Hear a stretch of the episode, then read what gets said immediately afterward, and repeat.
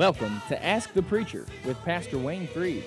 I was out of jail on bond, facing over 100 years in prison, reaching for a gun to blow my brains out when God stopped me with a vision. I know what it is to be down and out. I know what it is to be up, and up is better. I told the Lord I was going to find out if the Bible was really true, and let me tell you, friend, that it is. The Bible is really true. Ask the Preacher, designed so that you can have your questions answered according to what the Bible says. This is Wayne Freed. Uh, I'm standing in for Jonathan and George Lott. So, uh, last week, I, I am so sorry that I shared with you something and didn't even give you the point. I was talking out of Revelation, uh, actually, chapter 6, um, the four horsemen of the apocalypse. And I didn't tell you why I went through all four of those. We talked about the white horse, and the, the, the, seals were opened of the book. And when the first seal, Jesus opened the first seal, there was a white horse. And then the second seal, there was um, a red horse. And the third was a black horse. And the fourth was a green horse. And I never told you that those are the colors of the Iranian flag. And if you look on a map and you see all the surrounding areas around Israel, all these enemies, they have that same color in their flags. And uh, this this is the end time. If you want to know when Jesus is, is coming back and you want to find out what the Bible says about that coming of Jesus and when and how to get ready, then you'll find it when you look at Israel. Looking at Israel gives us um, the timetable. Do you, do you know that Jesus got angry with people because they didn't know the spiritual seasons? He he just ripped them up, you know, and said, "You you can tell by looking at the sky how the weather's going to be, but the signs of the time you got no idea." You can read about that in Mark chapter 13, and also Zechariah chapter 14. Uh, that's the last chapter of Zechariah. It will amaze you uh, what that one short chapter has to say about the end times. And uh, in, in, in Luke 12, 56, Jesus said, um, you do not discern this time. You don't know uh, what this time is. You can find the coming of Jesus all the way back in Daniel, and he foretells the very day of his death. I mean, it's amazing. Uh, the Bible is so clear. There's no scripture that tells us exactly the day or the hour that Jesus is coming back. And the Bible makes that very plain. That's said more than once. And um, but what we do know is the season. And we can tell when Jesus is going to come back and touch the earth with his feet. We know that that will be at the end of the Battle of Armageddon. So that battle will take place um, in the ba- Valley of Giddo over in Jerusalem. Uh, you know what? I haven't had my microphone in front of me. Sorry, I hope you got that about the four horsemen in the sixth chapter of Revelation. Uh, the white and the red and the black and the green horses and the and the uh, the terrible events that take place with that. It's going to be the first half of the tribulation period. There's seven years of tribulation. That's the wrath of God poured out upon a Christ rejecting uh, world. Thank God that uh, I was going to say you and I are not Christ rejectors. Well, I don't know who all's listening, but it's very important that you are not a Christ rejecter.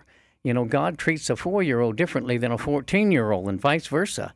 So it's one thing.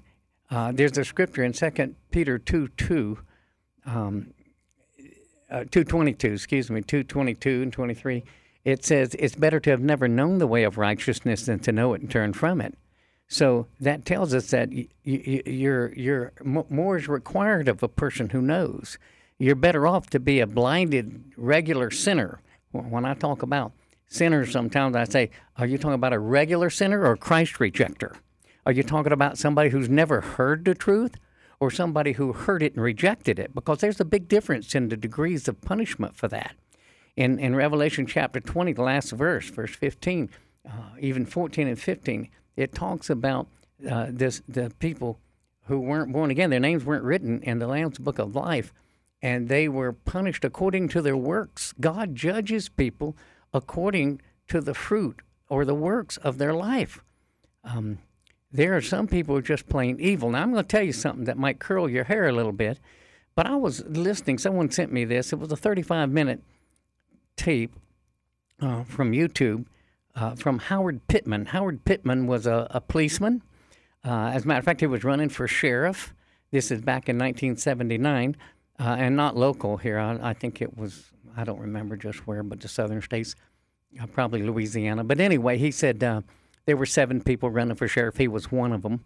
And he had like an aneurysm, and and and they put him in the ambulance, and he was 15 minutes out, and during that 15 minutes, he spent time with Jesus, and and he tells the story, and uh, he he he dealt with that, and, and and came up with how long.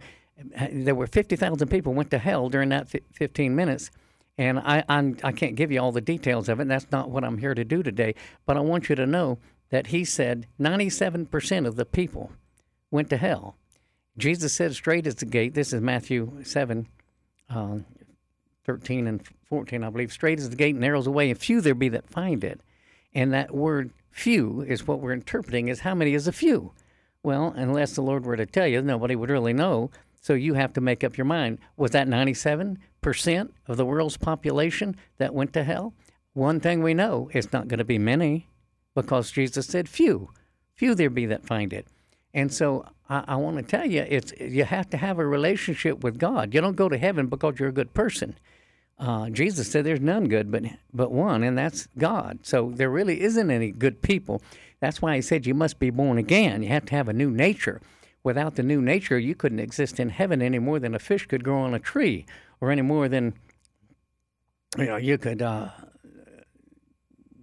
fly in the air like a bird with feathers. It's not your nature, or be a fish under the ocean.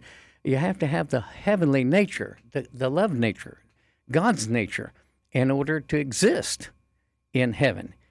And that's why Jesus said, You must be born again. Except the man be converted and become as little children, he will in no case enter into the kingdom of God. It's not a matter of God being mad at you or not loving you. It's a matter that you couldn't exist in there. If you, you know how kids always want to take their pets to bed with them?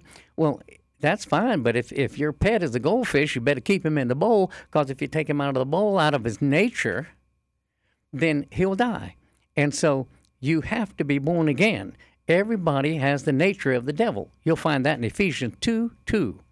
Ephesians 2 2. And verse 3. It's actually verse 3, but you have to read 2 and 3 together to get the point that's being made. Don't take things out of its context. Um, we, we're all children of wrath, even as others. We have the nature of the devil. Uh, Jesus said in, in John 8 44, Year of your father the devil, and the lust of your father you will do. And so he goes on talking about that. You have to have a new nature. We're born with a sinful nature. It passes from um, uh, the birth of a child, it passes down through. And uh, so you have to be born again, receive that new nature. I want to come back to what I was saying about the, seven, the seven horsemen. Uh, I'm sorry, there, there are seven seals, there are four horsemen. Uh, that's where we're going to be very shortly and you say, "Well, I don't, I don't believe in the rapture of the church." Okay, then you really need to read it because you're going to see what is coming. We're right on the edge of these four horsemen, and then after that, there's see there's seven seals. So the last one was uh, the, the the fourth one was the green horse. After that, the fifth seal's opened, and there were people that were martyred for the Lord. And then the sixth seal, down in verse twelve uh, talks about the uh, cos- cosmic changes in the sky and so forth. And this is really not my message. I just wanted to tell you that when you look at um, the enemies of Israel, you're going to find that their flag is out there right now, today, and, and the flags came after the Bible was written. God foretold it was coming. So Jesus is coming, and when his feet touch the Mount of Olives, he's going to take over again as a man. Meanwhile, he's been gone for 2,000 years in heaven, living through his body, the church. And when he comes back, he's going to set up his kingdom and rule with a rod of iron for a thousand years here on the earth. After that, Satan will be loosed again. You can read about all that in the 20th chapter of, of Revelation. It's only 15 verses. I really encourage you to do that. It's amazing when you read the Bible yourself what you can find. You say, well, it's hard to understand. It's not the things about the Bible I don't understand that bother me, it's the things I do understand. Spend some time in your Bible. Jesus is coming, the Antichrist is going to be revealed in the middle of the seven year tribulation. The first three and a half years are found through those seven horsemen. And then in verse 11 of the sixth chapter of Revelation, we go into the great tribulation. That's when it's going to be so horrible. So many people are going to die. But a lot of people will also be saved. Now's the time to get your life right with the Lord because God's not wanting to pour out his wrath upon his loving children, but upon a Christ rejecting world. So he's going to take his children out. And there's many scriptures about that, but I've got to take a break now. So you're listening to Ask the Preacher, and this is Wayne Freed. We'll be right back right after these words.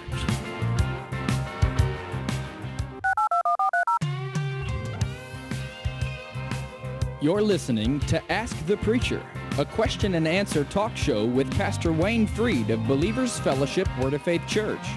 Welcome back. This is Wayne Freed standing in for John Locke and my son Jonathan Freed. Uh, we were talking about the four horsemen of the apocalypse in um, Revelation chapter 6, verses 1 through 11. Talk about the first three and a half years of tribulation and the last part of that, on through uh, chapter 19 of the book of Revelation, talks about the last three and a half years. It goes into much detail. And all I wanted to do was show you that we are so close when these horsemen come, all the different things that are going to take place, and the the, uh, armies of the uh, world really are going to gather together at the Battle of Armageddon to fight against Israel, and Jesus is going to come back. This is Acts 19, 11, um, and 12, and 13, where he comes back on a white horse and all the saints with him, and he he he stops the war. He destroys the enemies of Israel. And uh, all that is a, another a deep subject that I don't want to get into the deep subject. I just want you to look at it in a simple way that Jesus is coming and he's coming soon. And uh, he tells us in Mark 13, 28 and 29, Jesus is speaking and he says, Now learn a parable of the fig tree. When her branch is yet tender and putteth forth leaves, ye know that summer is near. So in like manner, when you shall see these things come to pass, know that it is nigh even at the doors. Verily I say unto you, this generation shall not pass till all these things be done. Heaven and earth will pass away, but my word shall not pass away. But of that day and of that hour knoweth no man, no, not the angels which are in heaven, neither the Son, but the Father only. So he said, Take heed, watch, and pray, for you know not when the time is. But you also see that uh, in the first part of that passage, he says, You may not know what time it is, but you know the season. He said, You know that in verse 29.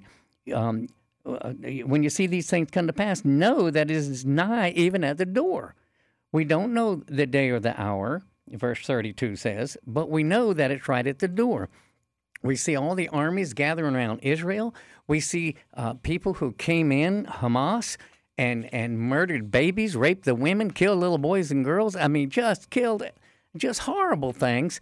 And even people in America and and people all over the world have taken the side of Hamas. They're against Israel. It's a spiritual thing, folks. If somebody came in and killed your little babies and took a shovel and cut their heads off and raped your wife and, and maybe your mother or your daughter and your loved ones like this and destroyed, and then you side with the enemy that did that, where where's your head? You know, I was telling you earlier about a guy and I said, "This is really strong stuff." His name was Howard Pittman, and um, when when he went up before the Lord, he died in an ambulance on the way to the hospital, and several things happened. But he talked about being in a situation where they had a, a little baby, 18 month baby, put in a cage with uh, a cat, and the only way it could survive was eating the excrement, ex, ex, well, of the cat, and um, and they, he said these people would put their cigarettes out on the feet of that child. Now, why am I saying that? Because most people who are listening to me have never experienced true evil at its at, at, at a high level. They've never seen anything like that. They can't even believe it's true. They can't even they can't relate to it. I'm telling you, like he said, it doesn't mean that the, the person was raised wrong or he had bad family life, this kind of thing. Some people are just evil from birth, they are just full of the devil. And there is a place for them. There has to be a place of restraint to keep them away from the good people, or you couldn't have what we call civilization. That's what happens when they remove the police and you have no one enforcing the laws. You lose your civilization. It's not civilized anymore. And so when the Battle of Armageddon takes place, and it's right around the corner, it could happen any time now, then um, Jesus is going to come back, and you and I need to be ready. He said in Daniel chapter 12 and verse 4, he said to Daniel, Seal up the words of the book until the time of the end. Many shall run to and fro, and knowledge shall be increased. Now, for, for 4,000 years, about the fastest thing we had was a horse. People traveled in horse and buggy, stagecoaches, and things. And today, uh, we have automobiles. And in, in 1896, they invented the automobile, the airplane, and the can- incandescent light bulb. Um, up to that time, we had oil lamps and candles. I'm telling you, we're in the last day. Many are run to and fro, and knowledge shall be increased. Uh, last I heard, knowledge is doubling about once every four months. Uh, we, we really need to be aware that we're in the end time. I don't know of any Bible scholars, there may be some, but I don't know of any that don't accept the fact that we are in the end time. I mean, the very last part of the end time. Um, Jesus is coming in three parts. Okay, the coming of Jesus, he came as a little baby.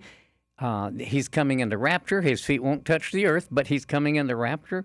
And he's coming at the close of the Battle of Armageddon, where his feet will touch the earth and uh, the mount will split in two, and he will take over the world and rule and reign with a rod of iron.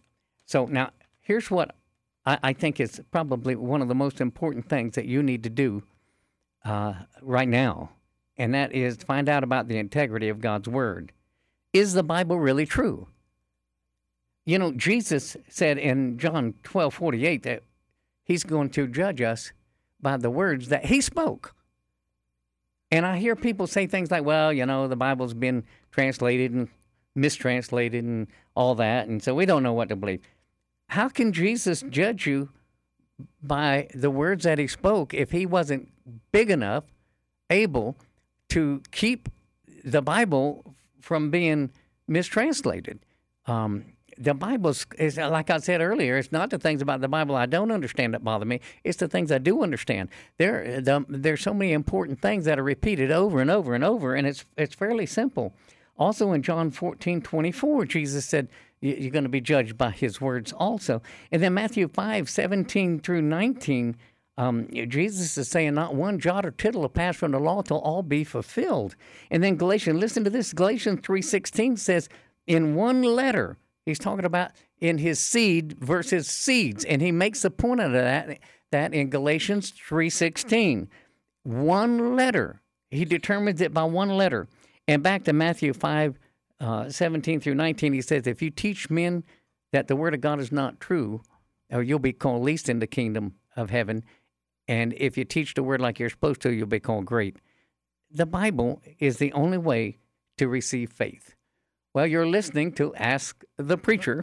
Uh, the number of the studio is area code 863 682 1430, and we'll be right back right after these words.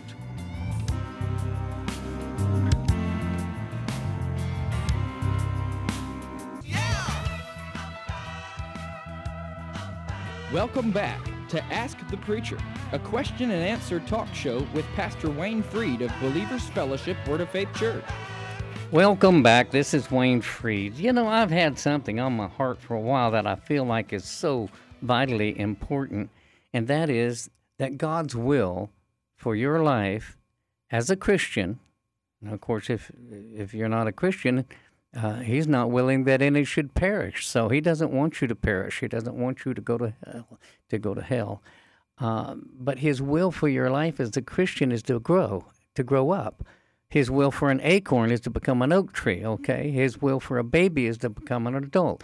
His plan is that we grow up in Jesus and become just like Jesus. And, uh, you know, uh, in, in Romans 8 29, uh, it says, For whom he did foreknow, he also did predestinate to be conformed to the image of his Son, that he might be the firstborn among many brethren. Jesus wants you to grow up to be like him. Now, I, I want to share some scripture out of the fourth chapter of Ephesians, and it was speaking about Jesus, and, and it says that um, he that ascended is the same also that descended first into the lower parts of the earth. And then it says, He that descended is the same also that ascended up far above all heavens that he might fill or fulfill all things. And, and then it says, He gave some gifts unto men. This is this. I want you to see these gifts that he gave to mankind, and he gave some apostles and some prophets and some evangelists and some pastors and teachers for the perfecting of the saints, for the work of the ministry, and for the edifying of the body of Christ. So we gave the fivefold ministry gift apostles, prophets, evangelists, pastors, and teachers to help to equip or perfect the saints for the work of ministry. In other words, uh, Jesus had told us in John 14 12 that the works he did that we should do also. And so he wants us to do the same thing that Jesus did, and the Holy Spirit's our guide, our helper, and our teacher to teach us to do that. In um, John 16, 7, Jesus said, um, It's imperative for you that I go away, because if I don't go, the Holy Spirit won't come, but if I go, I'll send him unto you. So he had told him he's leaving. They didn't want him to go, but he's saying, You don't understand. It's, it's so important that I go, because if I don't go, the Holy Spirit won't come. And so you're better off to have the Holy Spirit dwelling in you than you are to have Jesus breaking bread with you, walking down the road with you, talking to you, laughing with you, answering your questions. You're better off, he said. It's expedient for you that I go. It's to your benefit that I go. Because if I don't go, the Holy Spirit won't come. See, everything Jesus did, he did by the power of the Holy Spirit. In in um, uh, Philippians 2 5, it says he emptied himself and came down to the earth and took on a body says that in Hebrews 2 14 and 15 too. For as much as the children were partakers of flesh and blood, he also himself likewise took part of the same, that through death he might destroy him that had power of death, and deliver them who through fear of death were all their lifetime subject to bondage. Jesus took on a body so he could come and conquer the enemy, the devil. And so it's he's ruling through his people. Let's go back to Ephesians 4:13. Um, remember now, he just said in verse 11, he gave gifts unto men, he gave apostles, prophets, evangelists, pastors, and teachers to equip the saints for the work of service and to build up the body of Christ. Now, that's what he wants to, these fivefold ministry gifts to do. Apostles, prophets, evangelists, pastors, and teachers are supposed to train us to do the works of Jesus. Verse 13, till, or we would say today, until till we all come in the unity of the faith and of the knowledge of the Son of God. In the Greek, that means exact full knowledge, and, uh, and of the knowledge of the Son of God unto a perfect man. That means full grown, unto the measure of the stature of the fullness of Christ, that we henceforth be no more children, tossed to and fro and carried about by every wind of doctrine, by the sleight of men and cunning craftiness whereby they lie in wait to deceive Verse 15, but speaking the truth in love may grow up into him in all things, which is the head, even Christ, from whom the whole body, fitly joined together and compacted by that which every joint supplieth, according to effectual working in the measure of every part, maketh increase of the body unto the edifying of itself in love. It means that you have a place in the body. And and you may not be the eye, Maybe you're the foot. Maybe you're the little toe on the left foot of the body of Christ, but you're still over the devil because in chapter 1, verse um, 16, 17, 18, and 19, um, and, and he goes on, he put all things under his feet and gave him to be the head over all things to the church, which is his body, the fullness of him that filleth all in all. So if, if you're a Christian, if you're in the body of Christ, then then you're still over the devil. The devil's under your feet. Jesus uh, has put all things under his feet, of things in heaven and things in the earth and things under the earth. He, he's given us a name. God gave him a name uh, that's above every name. And you'll, you'll find that in Philippians 2 9 and 10. And then he gave us the power of attorney to use that name. So he wants us to grow up. It's vitally important that we become sons and not just little babies sucking on a nipple. Um, the, Jesus redeemed us from the curse of the law in Galatians 3:13. But just like the children of Israel, when they went into the land of Canaan, they had to, if you will, fight the bees and milk the cows, the land of milk and honey. They had to go in and take their sword and fight the uh, enemies of uh, that were in Canaan. They they had to. They said there's giants in the land. Uh, but but the people with faith, Caleb and Joshua, said well, they're they're bread for us, and we'd say today it's a piece of cake. You know, we just came through the Red Sea. We, we, we, we God is is is on our side. We we can do this. But when they looked at it in the natural, they said they couldn't. The sons of God, not the little babies, but the sons of God said, We can do this. All things are possible to him that believeth. And so Jesus paid the price, conquered the enemy, and redeemed us from the curse of the law, poverty, sickness, and spiritual death. That's Galatians 3:13, and you'll find the curse of the law in Matthew chapter 28. And if I think it's just so important that instead of running to the arm of flesh, Jeremiah 17:5 says, "Cursed is the man that trusteth in the arm of flesh." You should not be running to um, the bank every time you need money, and the doctor every time you need healing, and and uh, to the counselor every time you have marital problems. We we find in Third John verse two says, "Beloved, I wish above all things that thou mayest prosper, and be in health, even as thy soul prospers." And the curse of the law is threefold: it's poverty, sickness, and spiritual death. You find that again in in uh, Deuteronomy chapter twenty-eight. And so we have victory when we become sons, when we're led by the Spirit. Romans 8:13 says, if you live after the flesh, you'll die. But if you through the Spirit do mortify the deeds of the body, kill, like kill or deaden through fasting, if, if we mortify the deeds of the body, we shall live. For, verse 14, for as many as are led by the Spirit of God, they are the sons of God. And I think it's verse 19 that says, uh, the whole world waits for the manifestation of the sons of God. God wants us to rise up and speak to the mountain, speak to the problem. Mark uh, 11 23. For whosoever shall say unto this mountain, Be thou removed, be thou cast into the sea, and shall not doubt in his heart, but shall believe that those things which he saith shall come to pass, he shall have whatsoever he saith. Therefore I say unto you, verse 24 says, Therefore I say unto you, what things soever you desire when you pray, believe that you receive them and you'll have them. And then after that, in the next two verses, when you stand praying, forgive if you have aught against others, because if you don't forgive them, God won't forgive you. That's all about growing up. If, if if if you're sick and you can't get healed, don't don't run to the doctor. Run to God and say, Lord, I'm missing it somewhere. I'm failing to connect with my healing. Help me. If, if, if you're in poverty and you come to God and say, Lord, uh, I'm, I'm poor, and I know that 2 Corinthians 8 9 says that, uh, and we know the grace of our Lord Jesus Christ, and that though he was rich, yet for your sake he became poor, so that through his poverty he might be rich. Uh, we, we know that Jesus became sin so we could become saved. He became sick so we could become well, and he became poor so we could become rich. So, Lord, He took our place. He became what we were so we could become what you are. We need to grow up in Jesus. We need to grow up because hard times are coming.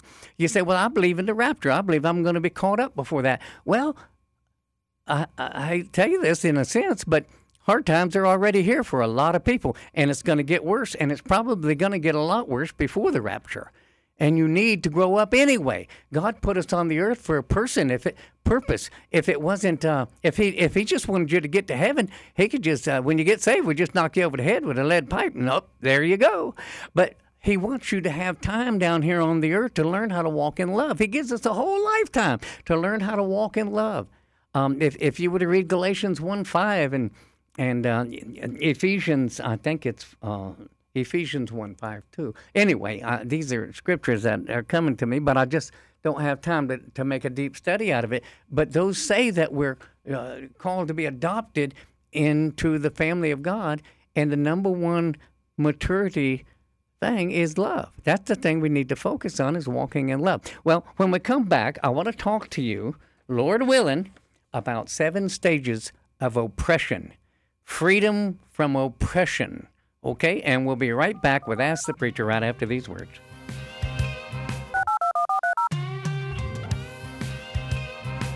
You're listening to Ask the Preacher, a question and answer talk show with Pastor Wayne Freed of Believers Fellowship Word of Faith Church. Well, hello there. This is Wayne Freed standing in for John, uh, my son, and uh, George Locke. I want to talk to you about seven stages of oppression. I learned this from um, Lester Sumrall. There, there were two people that particularly impacted my life. There were many, there were many, but but these two stood out, and that was Kenneth E. Hagin Sr. and Lester Sumrall.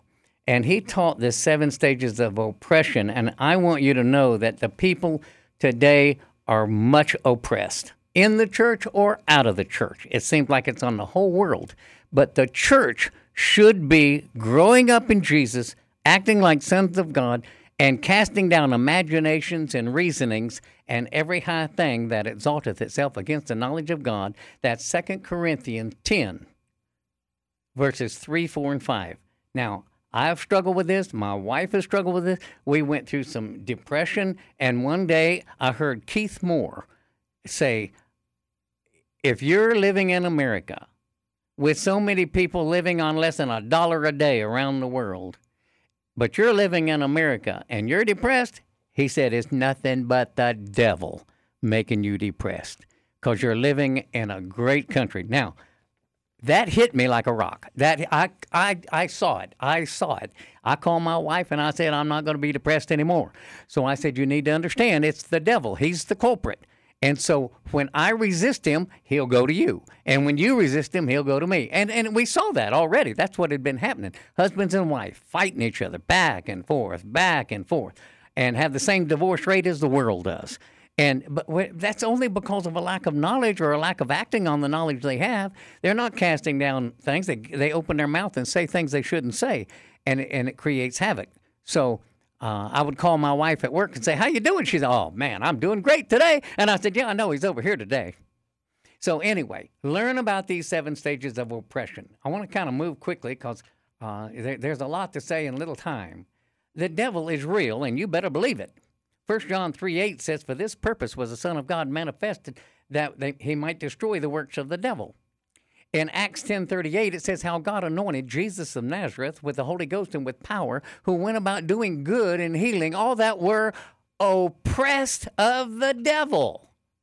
In John 10:10 10, 10, it says the thief cometh not before to steal, kill and destroy, but I am come that you might have it more abundantly. In Ephesians 6 10 through 18, it says that we to put on the whole armor of God, for we don't wrestle against flesh and blood, but against principalities, against powers, against the rulers of the darkness of this world, against spiritual wickedness in high places. In Hebrews 2 14 and 15, it says, For as much as the children were partakers of flesh and blood, he also himself likewise took part of the same, that through death he might destroy him that had power of death, that is the devil, and deliver them who through fear of death were all their lifetime subject to bondage. If you look up in the Greek, the word destroy, uh, it, it, doesn't mean annihilate. Uh, the Amplified says it might bring to naught and make of none effect the devil. Uh, uh, Rotherham's translation says might paralyze the devil. So it's not saying he annihilated him, he doesn't exist. It means he has no power over you unless you give it to him. How do you give it to him? Well, one way is through the words of your mouth. Another way is people, his people are destroyed for lack of knowledge. Hosea uh, 4 6. Now, Number one is regression. Number two is repression. Number three is suppression. Number four is depression. Number five is oppression. Number six is obsession. And number seven is possession. Now let's go through them slowly. Again, that was regression, repression, suppression, depression, oppression, obsession, and possession. Starting again with number one regression it's going backwards in spiritual force and power. That's the first warning that negative powers are evident. Okay? I'm not I'm not going to go too much further, but OTAPE is is an acronym. Uh, well, I really don't have time for that, but it, it, it, it's we move from objection to tolerance to acceptance to participation and even enjoyment. Be not deceived. God, uh, evil communications corrupt good manners. 1 Corinthians 15 33. Be careful who you hang around, or you'll move into that O tape objection at first, but then you tolerate, and then you accept, and then you even participate, and maybe even enjoy it. Number two, repression is to restrain from within, takes away the joy and gladness of life. squelchers our ability of release and expression. God wants you free. Uh, if enough Christians were repressed, Satan wouldn't have any opposition at all. Number three is suppression. It comes from without. It's a restraining or smothering of one's emotion originating from without. Maybe you go to work and you got a boss that hollers and yells and, and just makes everybody cower and, and cringe. Number four is depression. It's a broken spirit. It's a loss of hope. But I want to uh, quote Keith Moore here and say, never, ever, ever, ever, never, ever, under any circumstance, for any reason, ever, never, ever feel sorry for yourself. It's always dishonoring to God. Number five, oppression is to weigh one down with something he's not able to carry. The children of Israel were oppressed when they were slaves in Egypt. Number six, obsession. It's persistent preoccupation with an idea or emotion, something like maybe perversion or a persecution complex. Hey, how about this one? Insecurity, jealousy, hatred, prejudice, being paranoid or full of lust. Number seven, possession under full control of the devil. Now we don't see that as much here in America as we do in some other countries, but it's Satan can he can use the other person's voice it's, uh, there's forms of insanity. You can see it sometimes in the eyes, but the most sure way is through spiritual discernment. If, if um, in full possession, Satan couldn't uh, get a, a demon possessed girl, I, I don't have time to go into the details of it, but he couldn't even make her uh, take their own lives. So you always have free will. The devil can't take that from you. Thank you for tuning in. You've been listening to Ask the Preacher. Have a great weekend. God bless you.